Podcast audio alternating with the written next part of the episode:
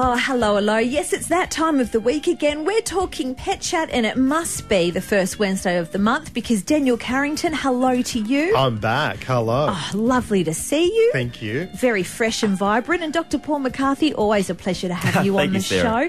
Now, what are we chatting about today, Denny?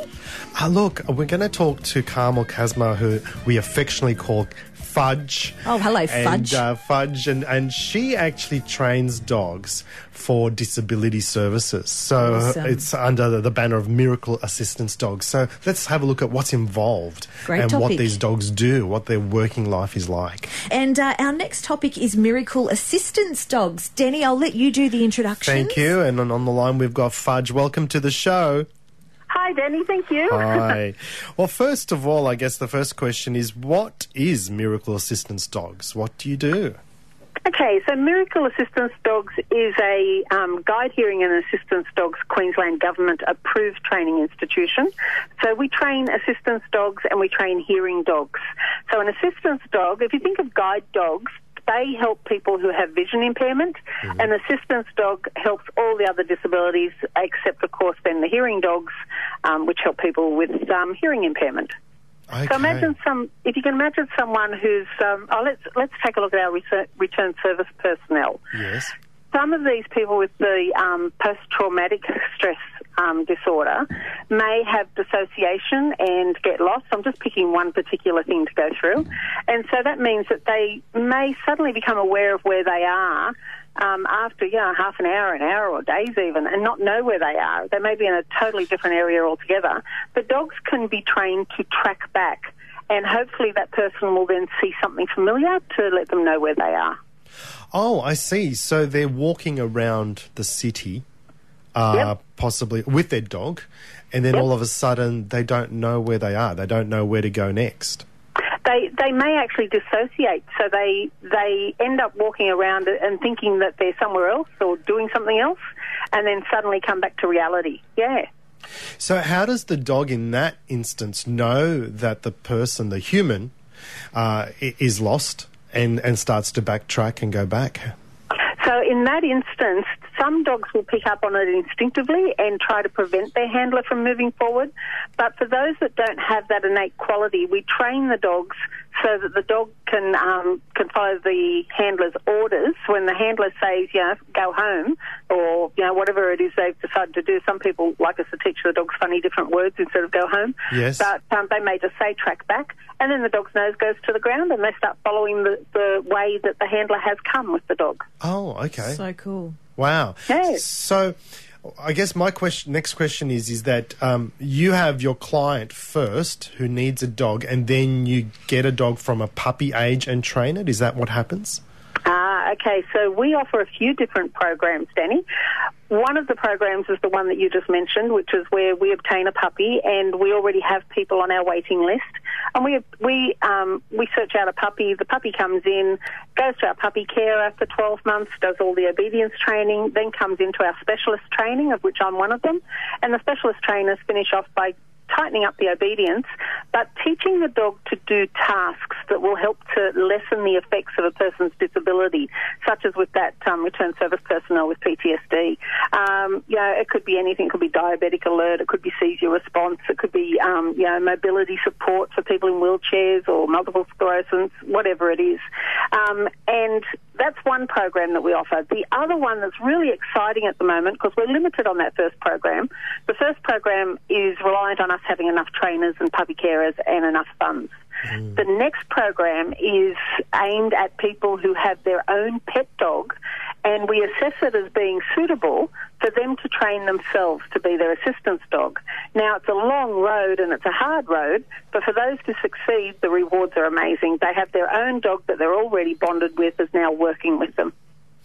Wow, I- mean that both schemes. There's certainly wonderful schemes and very helpful to the to the human. I'm just thinking, how long does this take? Like, if you've got a puppy that you're going to train up, you already mentioned they're living with someone for obedience training up to 12 months, and then they come to the specialist like yourself. How long does this process take?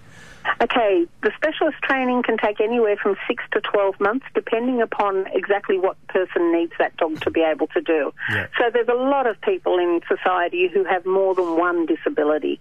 So they, they may have a disability that, um, oh, let's say we have someone with um, a back injury. Yeah. So they can't, they can walk, but they can't bend over and pick things up easily without a lot of pain, and that puts extra stress on, on their injury. And they may also be suffering from anxieties about the way they acquired that injury. So the dog has to do tasks that are what we call mobility tasks, and they also have to do tasks for mental health problems. So that dog would need nearly another 12 months training on top of the puppy carer training.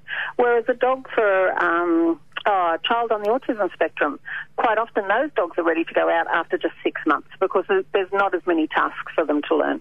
Okay, wow. It's amazing work that you do. I, I guess what prompted me to talk to you about all this is I did see a video of a dog uh, performing some kind of CPR on a cardiac arrest Oh, wow. patient or something like that. And the front legs of the dog were jumping over the heart of, of the human that was laying on the ground. Have you seen anything like that? Is that. I, I think every man and his dog sent me that video. I love it.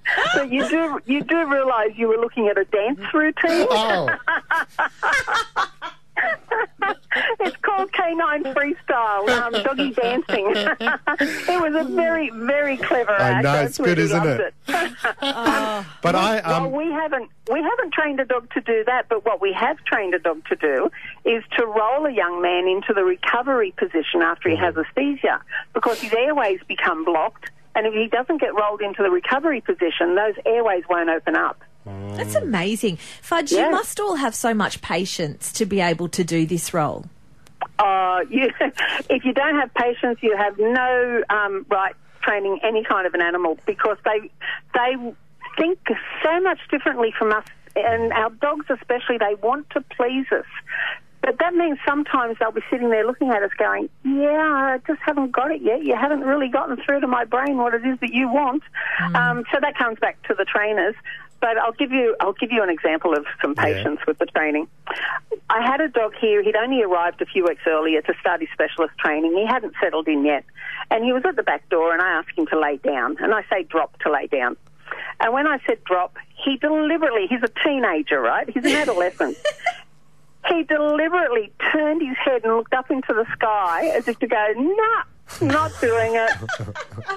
and I'm like, oh my God, okay. So I let the other dogs inside. I left him outside. Came back five minutes later, repeated my, my request, same response. I went away. Five minutes later, came back, did it again, same response. I did this about 20 times. wow. Wow, that now that's In- patience. That is patience, and you have to stay calm. You have to do it, do the request exactly the same way as you did each other time. You you can't say drop, and then the next time you come back and you go, damn it, drop. Yeah. it doesn't work that way. You have to be consistent. So this poor dog, I came into my husband, and I'm I'm not some superhuman. I said, I'm really getting frustrated. I said, it, it's past tea time. I'm going to have my dinner. So I had my dinner, and I forgot about the poor dog. And about an hour later, I went out to the back door, and here he is leaning against the back door, sitting there going, talking. and I went out and I put the light on, and I did exactly what I'd done before. I asked him to drop. Well, he started to turn his head to look away and thought about it and turned his head back to look at me. And then one paw went forward, then the other, then the other, and I swear it took three minutes for him to lay down on the ground from a sit But he did it. But when he did it, I opened the door, brought him inside. I started throwing toys and food all across the back room. I laid down on the ground. I played rough and tumble with him. And the next morning, when I took the dog outside and I asked him to drop, he hit the ground like a ton of bricks. That's great work. Thank you very much for your time, Fudge. And we'll no doubt speak to you again at some later point with a new story. I Thank just want you. to know whether Fudge comes and trains your kids too. now, Dr. Paul, uh, Daniel Carrington just interviewed Carmel Kazmar, who does a lot with miracle assistance dogs in the way of training. And you thought that you would um, have a chat today about how we can help assistance dogs when we see them out and about in public. Yeah, that's right. So, for example, this morning I was doing some study in the Auchmuty Library here on campus, and um, I saw um, a, a gentleman arrive with his um, his care dog, the person looking after him, a, a small dog. You'll often recognise these dogs. They'll often have a jacket that states um, that they are a carer dog or they are a, a rehabilitation dog.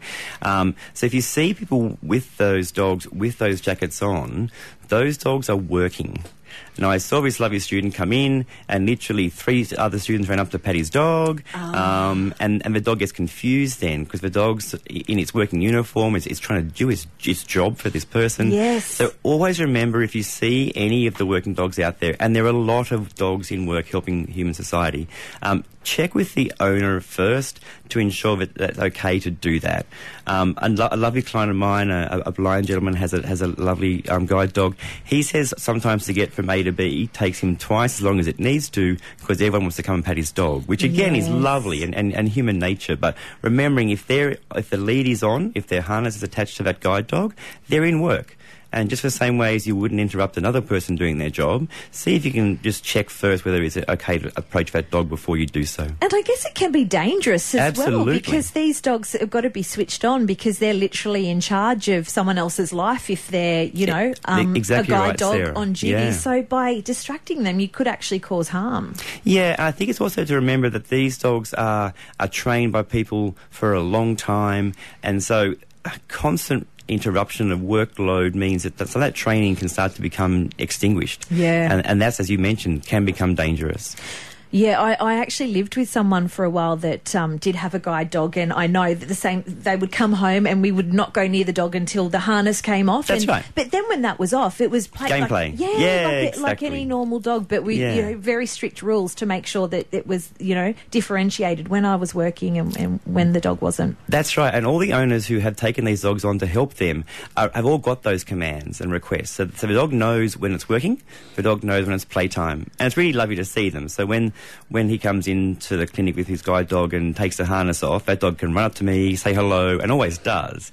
Um, as soon as the harness goes back on, I don't approach the dog then. The dog is then back in work um, and, and on duty. And, and I think it's really important to keep that into, into consideration. The other thing that I want to talk about Carmel as well is that she's a qualified trainer who has done a lot of work to ensure that the teaching of those dogs is done in a very professional manner. Um, and that's critical. Important for people, particularly um, parents who may think that a, a dog will help their, their child who may have a um, be on the spectrum of disorder, for example, um, really think about going to one of these facilities and getting a dog that's trained to deal with your child than necessarily thinking that all dogs will help all children. Yeah. Um, I think that's very, very important to make make aware is that these dogs uh, don't always make the process. So there are dogs that are lost to the school because they they can't do what's required. And expecting any pet at home to be able to do what you need it to do is a big ask of all dogs. So please leave some of that to professionals. As Carmen said, she often can train you to do it, but that also is involving a particular training process. Yeah. So if you had a child with, with special needs and you're thinking, okay, I might get a companion dog and it all sounds great and, you know, something as a distraction and to give love and all the rest of it.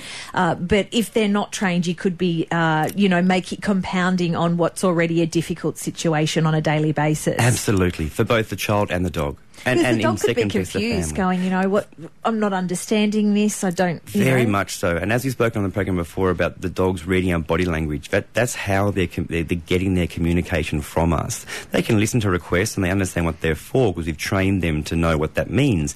But really it's about their, their, they're reading how we're feeling by how our body language is being displayed. And I'm sure uh, um, parents who have children who have special needs often aware that their body language is confusing, even to them. And so when you're a non-verbal species and you're seeing these behaviours acted, it can be quite challenging for a dog. Yeah, absolutely. Some really good advice there. Now, Dr. Paul, I think it was last week we had someone call in uh, just before the end of the show and they were asking about cognitive function and basically uh, dementia. Yes, and I didn't get to answer that quite as well as I, as I would like to. So, what I'd like to sort of talk to people about is um, recognising those early signs that your dog's brain is aging, and like all our organs, they all our organs age, and how the brain recognize how, how the brain shows it's aging is by often changes in behaviour. Now. We commonly get calls in at work about people who believe their dog has become incontinent.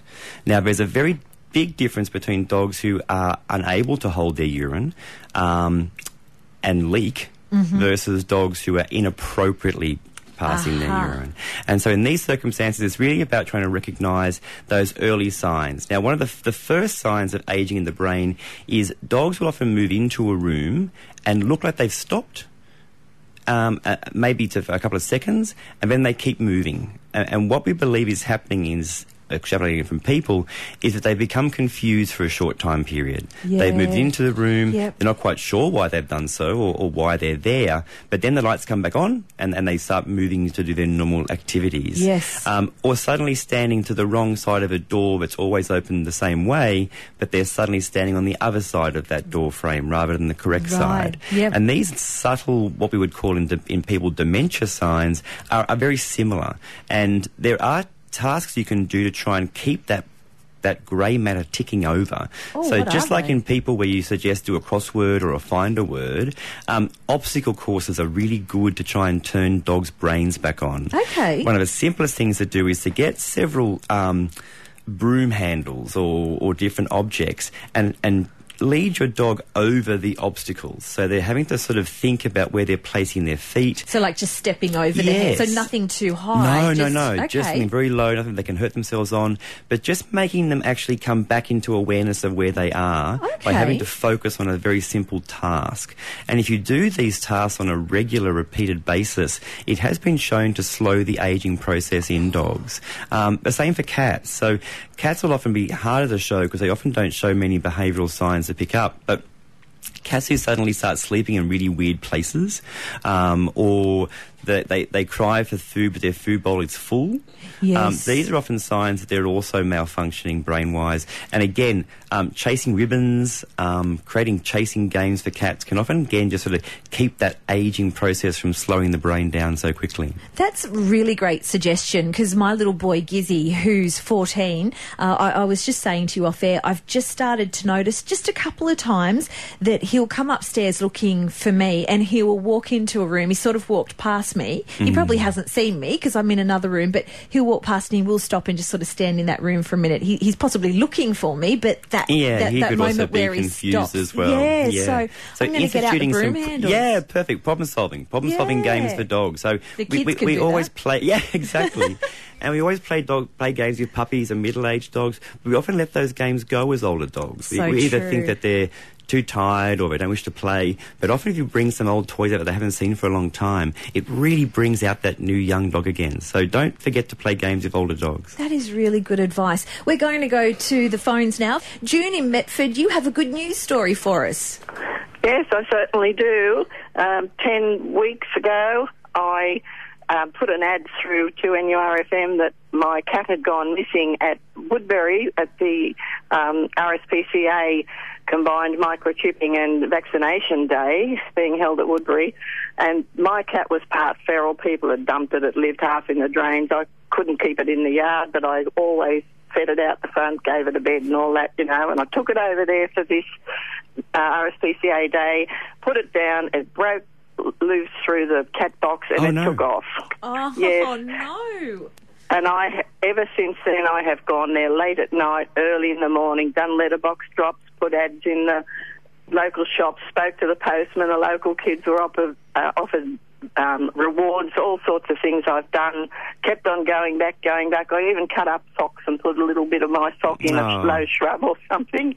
Anyway, I came home from hospital last Friday night after hip replacement surgery. I woke up Saturday morning and my cat sitting on my windowsill. Oh, hooray! Oh, that's beautiful. That is a great story. Oh, they Ten- knew that you weeks. needed them. Oh, ten weeks. Yeah. The cats just run Yeah, their own Ten race, weeks. they don't do, they? and cats often choose their owners and choose where they need to be at the right time. Oh, June, Yes, we're very but how grateful did he to get across that. the wetlands? You know, No, he's got cats all are the wetlands. very, very We've clever. Caught a boat, I reckon. obviously. oh, that is just a wonderful story. Yeah, cats, terrific. Very clever. Uh, we're going to go now to Alex in Mayfield East. You've got a question for Dr. Paul about your dog, Alex. I do indeed. Hi. Uh, so this is a little bit unusual. I have an Italian Greyhound, um, and he isn't quite sure how to use his limbs properly. Um, and the problem that we've had for quite a while is that every time he goes to the toilet, he doesn't lift his leg high enough, and he wheezes on his front legs. Um, is there any solution to this? Sure. So, Alex, how old was he when he was desexed? I'd say we got him desexed as early as was possible. Yeah, I Um, thought that might have been the case. So, lifting your leg to urinate for a dog is a secondary sexual characteristic. So it, it is a, a behaviour that kicks in as certain levels of hormone are reached in the brain and in the body. So if you have a dog neutered before they've learnt that that um, behaviour, it won't actually be instituted. So the the dog will um, urinate as a as a female dog would do, which is to squat the back legs down. Um, so as far as trying to train that, because it is actually a, a, a, a hormonally driven behaviour, I'm not sure that that would be an achievable task. I see. The only thing that we've been able to do is use baby wipes on his front legs every time he goes to the toilet. Yeah, look, I, I mean, there there's, I guess there are certain things you could do. You could try to have him taught that he would urinate with a, his front legs on a brick. So you would try and have him higher at one end and lower at the other end to see if the stream wouldn't reach quite so far forward. Um, that that would be an achievable task. Um, but certainly, I, I think this is, and, and often people don't are not aware of this, but that behaviour, if you do desex a male dog before that's been um, an instinctual behaviour, it will not kick in. So one of the sort of That's a big one I've never heard of. yeah, people are often not aware of that, and and often breeders, for example, may sell um, puppies desexed to ensure that they, they aren't bred from.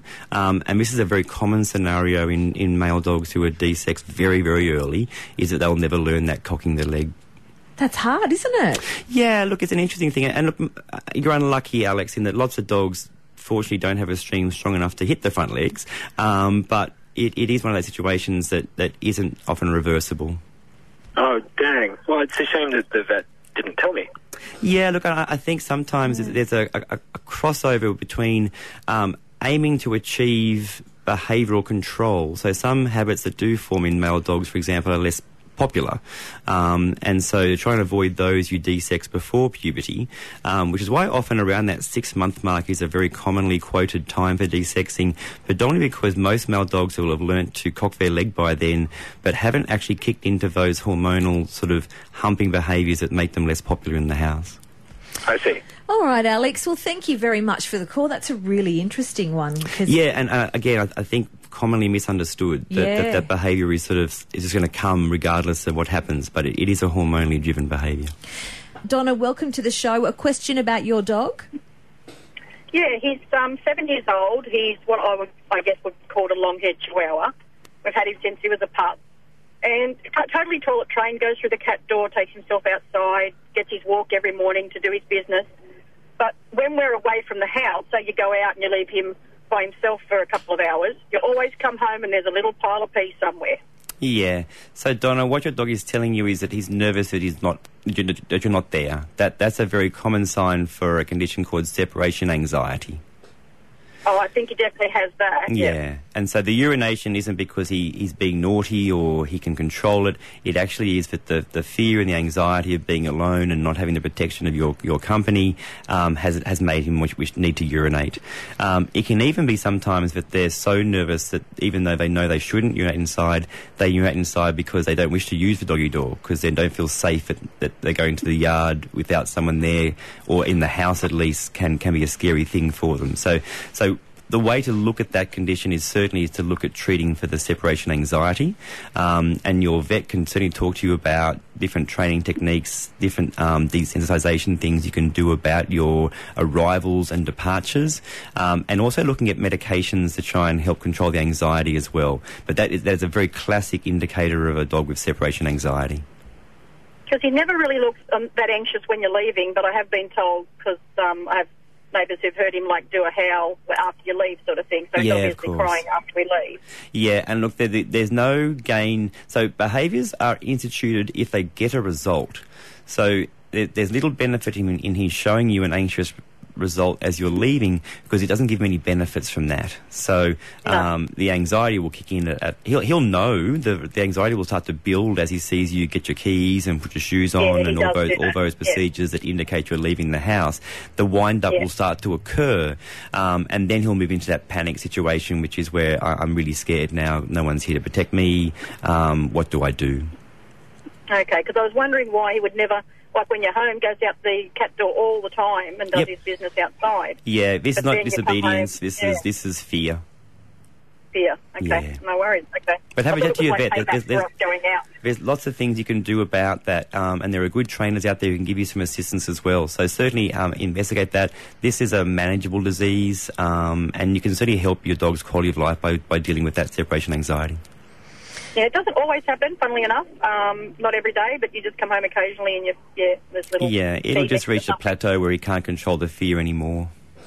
Well, thank you so much for your call, Donna. We appreciate it. And Chihuahuas as well, they do seem to suffer from um, anxiety a little more often than other breeds. Is that something they're predisposed Yeah, so there, disposition to? that you can have predisposition for behavioural abnormalities, and smaller dogs often are more likely to develop those type conditions.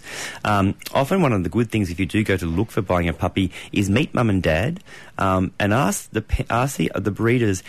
Have they seen any anxiety demonstrated? Okay. Um, a good good breeders will talk to you about that. Um, in that it's, it can be quite inheritable as well. So anxious dogs often come from anxious parents. So it can be both breed associated and f- family associated.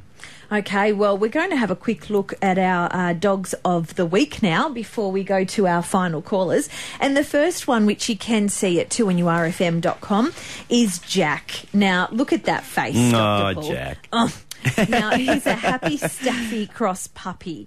Uh, he's a medium male staffy. He's a 10 week old little boy uh, after being found in a box on the side of the highway. Oh, that's terribly sad. Along with four other of his little mates, Jack was taken in by Dog Rescue Newcastle. Good for them. I love these people. Yeah. Uh, at around five weeks old. And when you meet his happy and friendly pup, you'll uh, never know he had been through this awful start. So, great. look, he loves nothing more than being around people and dogs of all ages. He's quite chilled out. He's currently with a family who love larger dogs, um, and of all ages, they've got small children too, and he's fantastic. He snuggles with the kids. He loves playing. He loves sitting on their laps. He's Staffy really treats. good. Uh, yeah, absolutely. so look, if you are after a puppy, uh, have a have a look at Jack because really he is gorgeous. To nurfm.com. And our second dog of the week, we've got two, is Miley. That's cute. Good a, pose. A, Germ- a German short-haired pointer cross. Um, now, this gorgeous eight-month-old female German short-haired pointer uh, came into care with other siblings. Apparently, their mother passed away due to a snake bite. So, oh, it's the time of year. yes, absolutely, starting early Yep. too, isn't it? It's nice and warm. Toilet trained, uh, learning how to walk on the lead. Uh, she loves going on fun adventures and travelling in the car, working very hard on all basic obedience skills with the foster family. She's very smart. She will grow into being a medium or large dog, uh, and it would be obviously with any puppy great to keep continuing with some puppy training for her. Yep. So look, if you want to check her out, then please do. Once again, 2nurfm.com. Let's go to the last of our callers now. We've got Helen in Cooranbong. A question about your cat, Helen.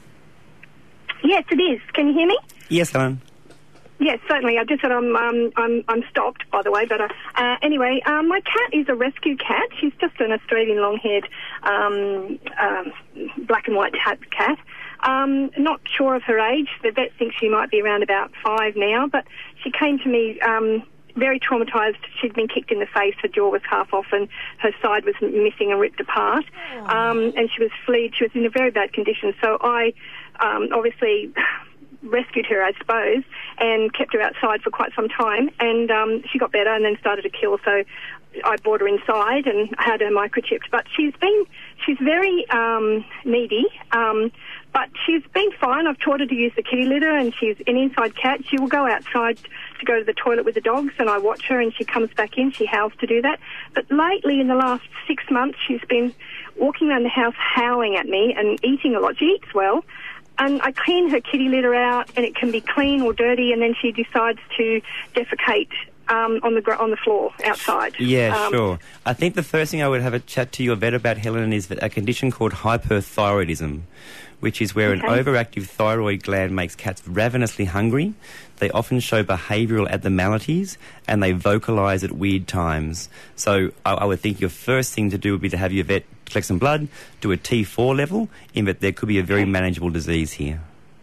Oh, Okay, because her behaviour has changed, uh, and it's really odd. She's become, as you say, erratically howling. Yep, um, yep. These, these sound like classic history for a thyroid cat. So there can be other causes, of course, but I would the simplest would be to have a chat about thyroidism with, with your cat, with your vet. And the best part about that, as you said, Dr. Paul, you can medicate that daily and they can live a very normal, have long surgical, life. Yeah, yeah, yeah, they can live a very normal life afterwards. Yeah. That is excellent. Look, unfortunately, I think that's uh, it for us today for Pet Chat. It goes quickly, I know. We are out of time again.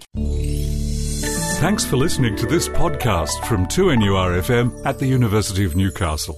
Topics range from gardening to health, well-being, pet care, finance, business and travel. You'll find them all at 2NURFM.com.